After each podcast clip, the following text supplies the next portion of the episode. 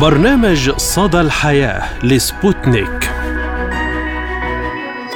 مرحبا بكم مستمعينا الكرام في حلقة جديدة من برنامج صدى الحياة. نقدمه لكم اليوم أنا فرح قادري. وأنا عماد الطفيلي نتحدث اليوم عن تحذير منظمة الصحة العالمية من انتشار مرض في أكثر من 30 دولة يعرض نحو مليار نسمة للخطر. فهل العالم مقبل على جائحة جديدة أشد فتكا من سنوات الكورونا؟ وكيف يمكن للدول المتضررة من الحروب مواجهة هذا المرض مثل السودان واليمن وقطاع غزة؟ أعلنت منظمة الصحة العالمية عن تفشي وباء الكوليرا في 31 دولة على الأقل هذا العام مما يعرض حوالي مليار شخص لخطر الإصابة بالمرض في جميع أنحاء العالم. وقال تيدروس جيبريسوس مدير عام منظمة الصحة العالمية في كلمة أمام ممثلي البعثات الدبلوماسية في جنيف كان ينبغي أن نهزم هذا المرض منذ فترة طويلة لكنه في الواقع آخذ في النمو. وأكد المدير العام أن عدد البلاغات عن الكوليرا في عام 2022 تضاعف مقارنة بعام 2021 وقال أن هذا العام سيكون أسوأ. وأضاف أيضا أن 31 دولة شهدت على الأقل تفشي الكوليرا في هذه السنة وفي دائرة الخطر هناك مليار شخص. وأضاف جيبريسوس أكثر ما يثير القلق هو تفشي المرض حاليا في بوروندي والكاميرون وجمهورية الكونغو الديمقراطية وإثيوبيا وتنزانيا والسودان وسوريا وزيمبابوي. في جنوب القارة الإفريقية تم إحراز تقدم كبير في السيطرة على المرض لكن موسم الأمطار يزيد من خطر تفشي المرض بشكل جدي. ويثير القلق بشكل خاص عودة ظهور المرض هذا العام في البلدان التي قضت على الكوليرا منذ سنوات عديدة. هذا وكانت منظمة الصحة العالمية قد أعلنت في وقت سابق أيضا تفشي وباء الكوليرا وحمى الضنك في شرق السودان حيث لجأ آلاف الأشخاص إلى المنطقة عقب تصاعد حدة القتال بين الجيش السوداني وقوات الدعم السريع. وذكر بيان المنظمة أن 162 حالة يشتبه بإصابتها بالكوليرا نقلت إلى مستشفيات ولاية القضارف ومناطق أخرى على طول الحدود مع إثيوبيا مشيرة إلى أنه تم تأكيد إصابة 80 حالة ووفاة عشرة أشخاص بسبب الكوليرا وهي عدوى بكتيرية مرتبطة بالأغذية أو المياه الملوثة.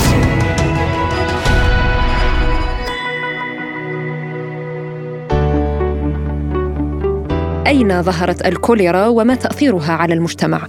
تقول منظمة الصحة العالمية إن الكوليرا انتشرت خلال القرن التاسع عشر في جميع أنحاء العالم انطلاقا من مستودعها الأصلي في دلتا نهر الغانج بالهند واندلعت بعد ذلك ست جوائح من المرض حصدت أرواح الملايين من البشر في جميع القارات أما الجائحة الحالية السابعة فقد اندلعت بجنوب آسيا في عام 1961 ووصلت إلى أفريقيا في عام 1971 ثم إلى الأمريكيتين في عام 1991 وتتوطن الكوليرا الآن في العديد من البلدان فما هو مرض الكوليرا؟ تنتج عدوى الكوليرا بسبب أحد أنواع البكتيريا ويسمى ضمة الكوليرا والآثار المميتة للمرض هي نتيجة لسم تفرزه البكتيريا في الأمعاء الدقيقة يتسبب في إفراز الجسم لكميات هائلة من الماء مما يؤدي إلى الإسهال وفقدان سريع للسوائل والأملاح. فالكوليرا مرض شديد الفوعى إلى أقصى حد ويمكن أن يتسبب في الإصابة بإسهال مائي حاد وتصيب الكوليرا الأطفال والبالغين على حد سواء ويمكن أن تودي بحياتهم في غضون ساعات إن لم تعالج. قد لا تسبب بكتيريا الكوليرا المرض لدى جميع الأشخاص الذين يتعرضون لها وفقا للموقع الطبي مايو كلينيك لكنها لا تزال تمرر البكتيريا في البراز ويمكن أن تلوث الطعام وإمدادات المياه. وتشير تقديرات الباحثين إلى وقوع عدد يتراوح بين المليون وثلاثمائة ألف وأربعة ملايين إصابة بالكوليرا سنوياً. وتتسبب في وفيات يتراوح عددها بين 21 ألفا و143 ألف وفاة في جميع أنحاء العالم. الجميع قد يتساءل عن أعراض مرض الكوليرا. كيف تكون؟ تستغرق أعراض مرض الكوليرا فترة تتراوح بين 12 ساعة وخمسة أيام لكي تظهر على الشخص عقب تناوله أطعمة ملوثة أو شربه مياها كذلك ملوثة. ولا تظهر أعراض الإصابة بعدوى ضمات بكتيريا الكوليرا على معظم المصابين بها رغم وجود البكتيريا في برازهم لمدة تتراوح بين يوم واحد وعشرة أيام عقب الإصابة بعدواها. وبهذا تطلق عائدة إلى البيئة ويمكن أن تصيب بعدواها أشخاصا آخرين ومعظم من يصابون بعدوى المرض يبدون اعراضا خفيفة أو معتدلة بينما تصاب أقلية منهم بإسهال مائي حاد مصحوب بجفاف شديد وفي حال عدم علاج الجفاف الناجم عن الكوليرا قد يؤدي فقدان الماء والأملاح زميل عماد. إلى الفشل الكلوي الصدمة الغيبوبة الموت وعافانا الله وعافاكم جميعا.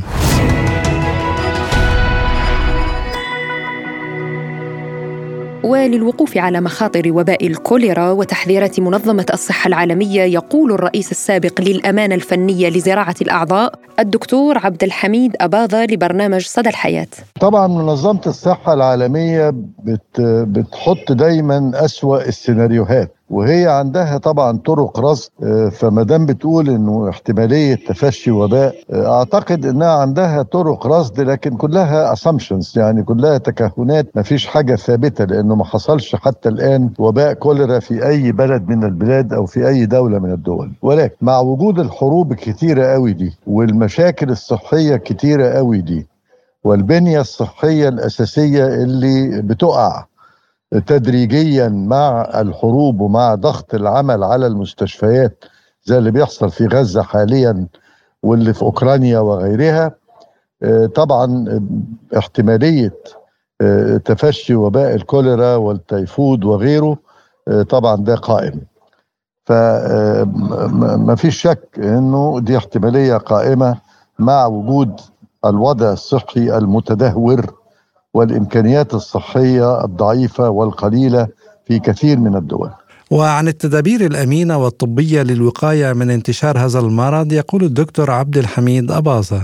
التدابير الطبية والأمنية طبعا لازم يبقى في نوع من ال ال الوقاية والوقاية في الكوليرا عشان نعرفه لازم نعرف آه، هي إيه هي إيه الكوليرا عبارة عن آه، مرض بيصيب الجهاز الهضمي وسببه بكتيريا ودي بتيجي من القذارة ومن القمامة ومن الذباب ومن التدهور البيئي والصحي في المنطقة. يقوم ينتقل هذا الميكروب إلى الإنسان ويصيب الجهاز الهضمي فيؤدي إلى قيء وإسهال شديد زي المية بتاعت الرز. ده التشبيه الطبي. ووتر رايس مية آه، يعني إسهال مية وغير محتمل. يعني يبقى كل ربع ساعة كل عشر دقائق بحيث إنه الجسم بيتصفى من المية ومن الأملاح الصوديوم والبوتاسيوم وغيرها. فده يؤدي إلى تقلصات في العضلات ومنها عضلات التنفس ومنها عضلات الرئة ومنها العضلات الأخرى اللي موجودة في الجسم فبتؤدي إلى تدهور الحالة والوفاة. وعن تعريف مرض الكوليرا ومدى خطورته يقول الدكتور عبد الحميد. فما فيش شك إنه مرض قاتل ومرض في غاية من الخطورة. إذا كنا بنتكلم على مدى خطورة مرض الكوليرا آه طبعا. الكوليرا مرض خطير وبيقتل أكتر من الكورونا بكتير. ومعدي آه معدي لأنه آه الإنسان لما تكون البيئة مش كويسة والنظافة مش كويسة ومفيش هيجين كافي الذباب آه، بيتراكم يقوم ينقل البكتيريا من البراز أو التقيؤ بتاع مريض إلى إنسان سليم في اكله أو شربه. فالحدوتة طبعا بتبقى فيها انتشار وبائي وبالنسبة للوقاية من هذا المرض ينصح الدكتور عبد الحميد أباظة؟ الوقاية طبعا منه ما أقدرش أقول سهلة لكن قائمة. أولا آه، مقاومة القمامة واللي بتترمي في الشوارع والأطنان دي. مقاومة الذباب لأن الذباب هو أحد وسائل النقل الأساسية. رفع مستوى الهيجين في البيئة إنه غسيل الإيدين غسيل الأسطح النظافة الشخصية. المريض اللي عنده كوليرا أو إسهال أو شك في كوليرا بيعزل. لازم يبقى محطوط في منطقة آه، معزولة علشان ما يعديش غيره. أما عن التطعيم المضاد لهذا المرض يقول الدكتور عبد الحميد لبرنامجنا ملوش تطعيم للأسف.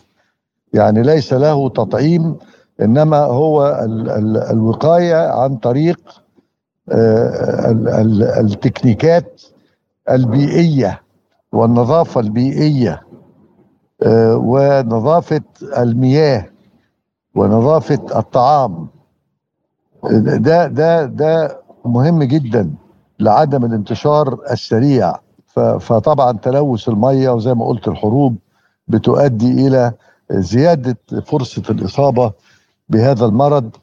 اللي يعني آه، أتمنى إنه ما يجيش بشكل وبائي وكون منظمة الصحة العالمية بتدق ناقوس الخطر هي دايما بتدق ناقوس الخطر قبل حدوث الوباء لأنه لو حصل الوباء بيعمل انهيار في النظم الصحية بشكل جامد قوي فإحنا لازم نلتزم من دلوقتي بالنظافة والتخلص من القمامة بشكل آمن والتخلص من الذباب وتغطية الطعام والبعد عن آه، التلوثات البيئية.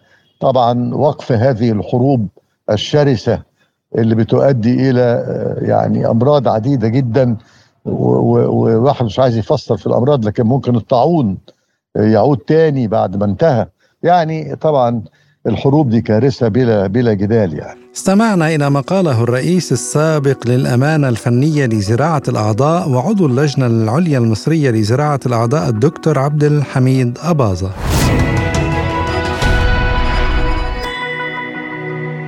نواصل معكم مستمعينا الكرام حلقة اليوم من برنامج صدى الحياة بأهم الأخبار التي كانت ترند لهذا الأسبوع ولكن نترككم أولا مستمعينا الكرام مع هذا التقرير. على مر العصور توارثت الشعوب والأمم عادات وتقاليد وحرف يدوية وضعت بذلك بها بصمة خاصة منفردة لكل أمة. تاريخ عريق من الحضارة الإنسانية في كل بلاد فكل شعب حاول الحفاظ على ما خلفه الأسلاف والأجداد لتبقى له هوية تاريخية دائمة. فالتراث أصل للحضارة والرقي ودولة بلا تراث هي دولة بلا تاريخ وبلا هوية. تلك المعالم الأثرية والأشياء الملموسة والمحسوسة التي تركها الأسلاف وحافظت عليها الأجيال جعلت لكل بلد وشعب هوية تميزه عن غيره. التراث الإسلامي. لابد وأن أول ما يخطر ببالك عزيزي المستمع حين نذكر عبارة التراث الإسلامي تستشعر الزخارف الإسلامية التي زينت جدران المساجد والقصور والمخطوطات العربية وكتب العلم والرياضيات والطب والأحياء لعلماء مسلمين قدامى غيروا في التاريخ. الحضارة الإسلامية القديمة تحمل تراثا متنوعا وهي امتداد لتاريخ عريق حافظ عليه السابقون جيلا بعد جيل. فالتراث دعامة أساسية للأمم ومكون رئيسي للهوية فدون حضوره ضمن برامج التنشئة الاجتماعية والتعليمية بالشكل الذي يضمن الاعتزاز به لا يمكننا الحفاظ على ذواتنا وهويتنا. فماذا لو تحدثنا عن فلسطين والقدس والمسجد الأقصى؟ أرض الأنبياء والديانات السماوية. وتأتي أهمية المسجد الأقصى لدى المسلمين نظرا لقيمته الدينية فهو, فهو أولى القبلتين وثالث الحرمين.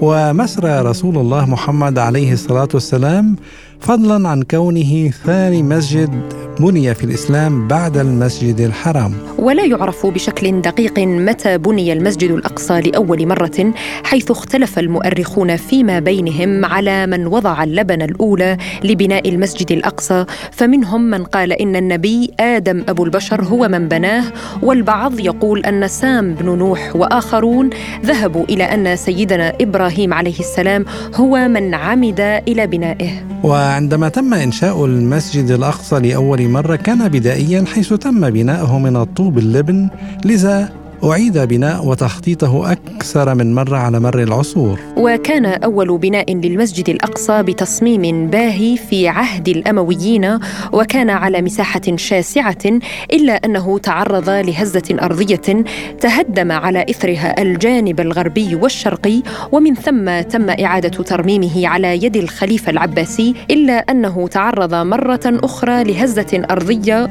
وتم ترميمه. مدينة القدس ليست فقط ذات أهمية تاريخية إنما ذات أهمية دينية على مر التاريخ للمسلمين والمسيحيين واليهود. بجانب المسجد الأقصى وأهميته الدينية لدى عموم المسلمين، فهناك بالتحديد داخل الحي المسيحي توجد كنيسة القيامة التي تتمتع بأهمية خاصة لدى المسيحيين في كل أنحاء العالم إذ يعتقد البعض أن سيدنا عيسى عليه السلام صلب هناك وقبره متواجد داخل الكنيسة والتي يتصادف أنه من هناك بعث في الناس.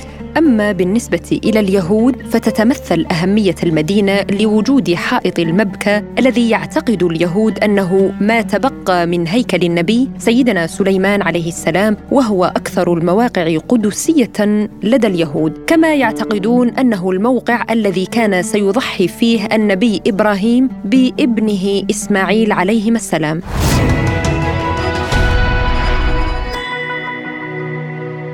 وفي نفس السياق وبالحديث عما يجري في غزة والتي كل الوسائل الإعلامية ومواقع التواصل الاجتماعي تضج بها أجرى الكوميدي المصري باسم يوسف مقابلة ساخنة في برنامج بيرس مورغان أكد من خلالها دعمه للفلسطينيين في غزة الذين يواجهون أبشع أنواع الجرائم الإنسانية.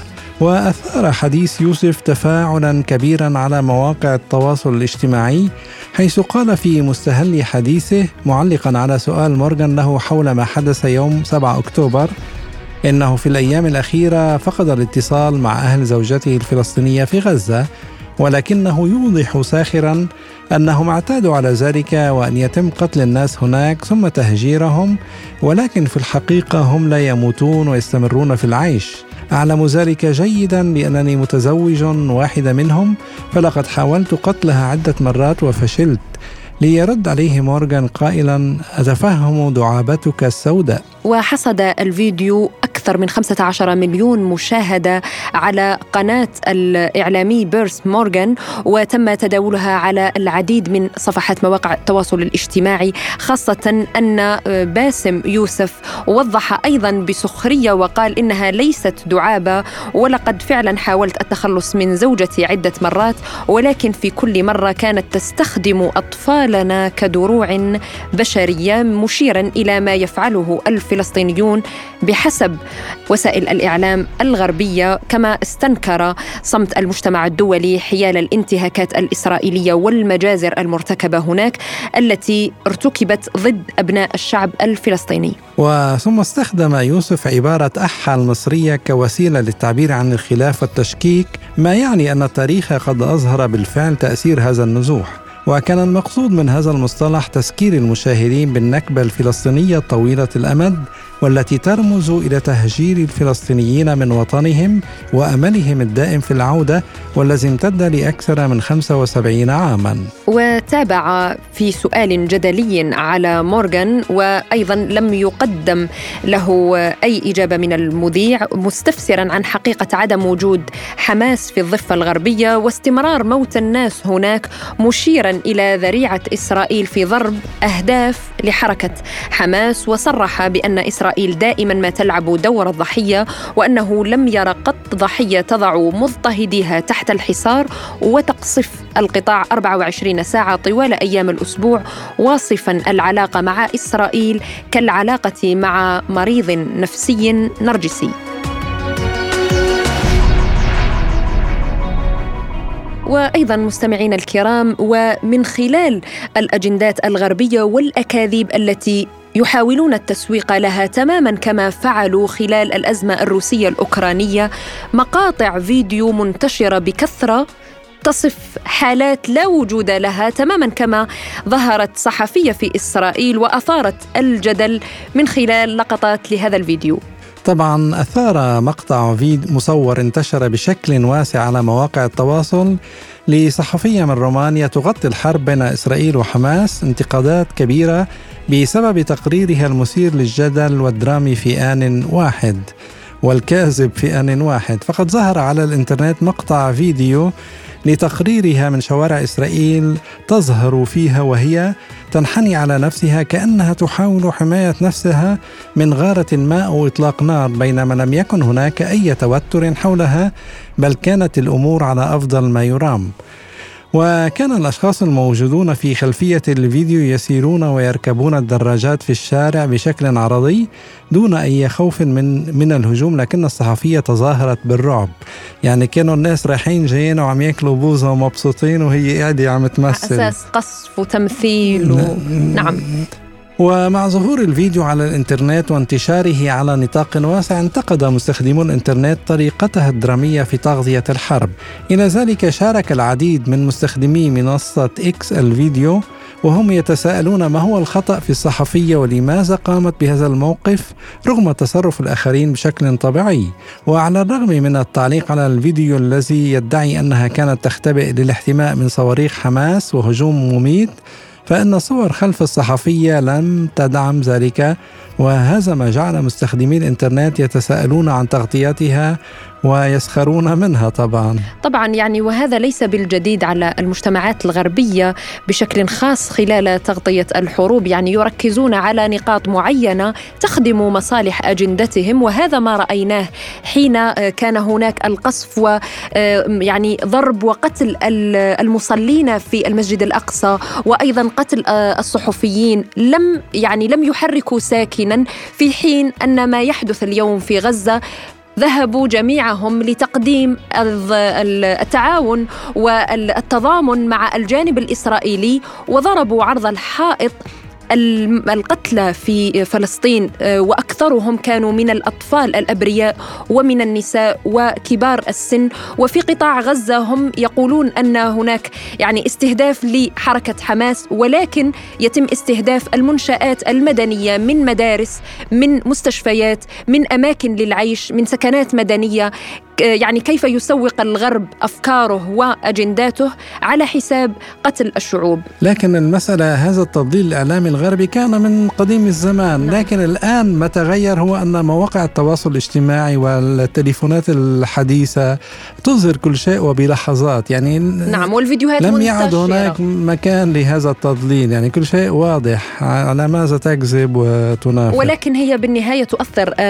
زميلي عماد كنت أنا رأيت فيديو فيديو يعني كذلك على صفحة الإنستغرام. هناك أمريكي مؤثر له أكثر من 40 مليون متابع قال آه نحن لم نكن نعلم ما يعانيه الشعب الفلسطيني إلا بعد ما يحدث اليوم في إسرائيل. لم نكن نعلم أن الفلسطينيين هم أصحاب الأرض ولم نكن نعلم أن إسرائيل أساسا تحتل هذه الأرض إلا بعد هذه الانتهاكات. فقال شكرا لك إسرائيل أنك آه جعلت في في رغبة لأقرأ التاريخ من جديد وأعرف أن فلسطين تاريخيا أرض لأولئك الشعب المتواجد في أراضيه وأنه يدافع على أرضه وممتلكاته. وأنت تأمرينهم بالخروج من ديارهم والذهاب إلى مخيمات يعني أمر حقيقة غير إنساني. نعم. يعني أنا أضيف إلى ما قلتيه آه، فرح أنه كان دائما في الأفلام السينمائية الهوليودية دائما وفي معظم الأفلام السينمائية كان هناك مقاطع لتثير الشفقة والتضامن مع إسرائيل. دائما هم الشعب المظلوم هم المضطهد. المضطهد وهم على العكس يعني في فلسطين بالعكس هم الجلاد والشعب الفلسطيني هو الضحية للأسف. وفي خبر ترند أيضا ولكنه طريف وحزين. وفاة أكبر كلب معمر في العالم توفي الكلب البرتغالي بوبي الذي دخل موسوعة جينيس للأرقام القياسية كأكبر كلب معمر عن عمر يناهز 31 عاما بحسب مقال نشر على موقع الكتاب. وجاء في المقال عاش بوبي 31 عاما و165 يوما وتوفي في الواحد والعشرين من أكتوبر في منزله في قرية في البرتغال حيث عاش طوال حياته مع عائلة كوستا. وفي فبراير شباط 2023 دخل الكلب البرتغالي بوبي موسوعة جينيس للأرقام القياسية كأكبر كلب عمرا على قيد الحياة وكان عمره في ذلك الوقت أكثر من 30 عاما أي ما يعادل 210 سنوات من عمر الإنسان. تم تأكيد تاريخ ميلاد بوبي من قبل SIAC وهي قاعدة بيانات الحكومة البرتغالية للحيوانات الأليفة التي يديرها الاتحاد الوطني للأطباء البيطريين. يعني هنا أعلق زميلي عماد هل ترى كيف أن الغرب يحسب عمر الكلاب والحيوانات و... ويعطيها قيمة كبرى ولا ينظر إلى مقتل الأطفال؟ في قطاع غزة ومقتل النساء ومقتل أي إنسان. آه، هنا نحن نتحدث عن الإنسانية كيف أن يكون هناك ضمير حي لدى العالم والمجتمعات والذين يدعون الشعارات التي تنادي بالحقوق والحريات والديمقراطية. وأمام موت الأبرياء لا يحركون ساكنا لكن أيضا الكلب كائن حي وهو طبعا ولكن هنا فقط كناية نعم. يعني أنا أردت يعني لفت الانتباه إلى أنه كيف يسلطون الضوء على وفاة كلب معمر ويأخذ ترند ويكون ضمن موسوعة جينيس للأرقام القياسية. ولو نضع الجرائم المرتكبة من المش من المجتمعات الأوروبية في حق الشعوب الإفريقية آه، خاصة وفي الشعوب العربية من قتل وجرائم حرب ولكنها لم تدرج في المواثيق. للأسف, للأسف. لأن هناك آه، يعني عنصرية وحقد ضد ضد العرب.